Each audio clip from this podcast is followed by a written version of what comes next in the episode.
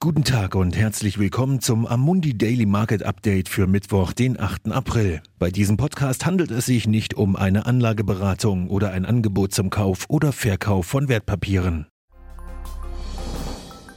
Die beeindruckende Rallye an den globalen Aktienmärkten scheint zumindest vorläufig zum Stillstand gekommen zu sein. Nach einem Anstieg um 23 Prozent von den Tiefstständen vom 23. März war der S&P 500 gestern Nachmittag schwächer und beendete den Tag etwas tiefer, ebenso wie der Dow Jones und der Nasdaq-Index. Die Märkte litten unter den sinkenden Ölpreisen nach einem Anstieg der wöchentlichen Lagerbestände sowie unter Zweifeln am Ausgang des nächsten OPEC-Plus-Treffens. Die Märkte in Asien und Europa verzeichneten heute Verluste von etwa einem Prozent, obwohl die US-Futures ein wenig höher gehandelt werden.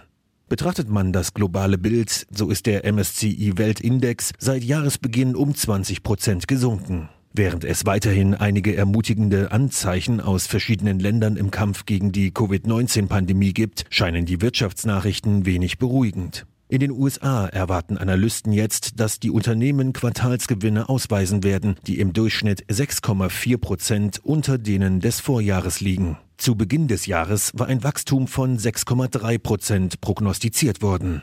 Als weitere Maßnahme zur Bekämpfung des Konjunkturrückgangs beabsichtigt US-Finanzminister Steven Mnuchin, den Kongress um zusätzliche 250 Milliarden Dollar Hilfe für kleine und mittlere Unternehmen zu bitten.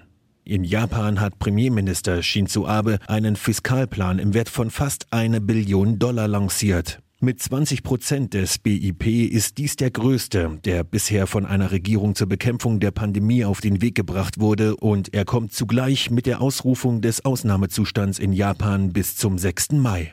In Europa konnte jedoch bei einem 14-stündigen Treffen der EU-Finanzminister keine Einigung darüber erzielt werden, wie der Konjunkturabschwung bekämpft werden kann, wobei Italien und die Niederlande über Maßnahmen wie Corona-Bonds oder Kreditbedingungen aneinandergeraten sind. Weitere Gespräche sind für morgen geplant.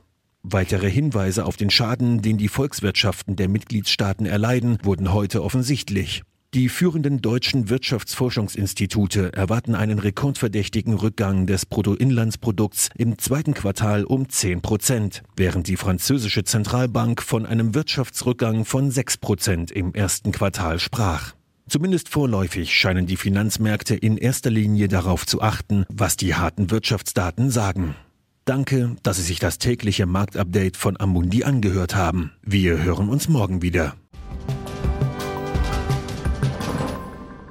Dieses Material dient nur zu Informationszwecken, ist keine Empfehlung, Finanzanalyse oder Beratung und stellt keine Aufforderung, Einladung oder Angebot zum Kauf oder Verkauf von Wertpapieren und Dienstleistungen dar. Dieses Dokument wird von Amundi herausgegeben und sofern nicht anders angegeben, sind alle geäußerten Ansichten die von Amundi zum Zeitpunkt der Veröffentlichung. Diese Ansichten können jederzeit ohne vorherige Ankündigung aufgrund von Markt- und anderen Bedingungen geändert werden und es kann nicht zugesichert werden, dass Länder, Märkte oder Sektoren sich wie erwartet entwickeln werden. Amundi übernimmt keinerlei Haftung, weder direkt noch indirekt, die sich aus der Verwendung der in diesem Material enthaltenen Informationen ergeben könnte. Amundi kann in keiner Weise für Entscheidungen oder Investitionen verantwortlich gemacht werden, die auf der Grundlage der in diesem Material enthaltenen Informationen getroffen werden. Die Prospekte und Kundeninformationsdokumente für die von der Amundi-Gruppe angebotenen Fonds finden Sie auf der jeweiligen Website.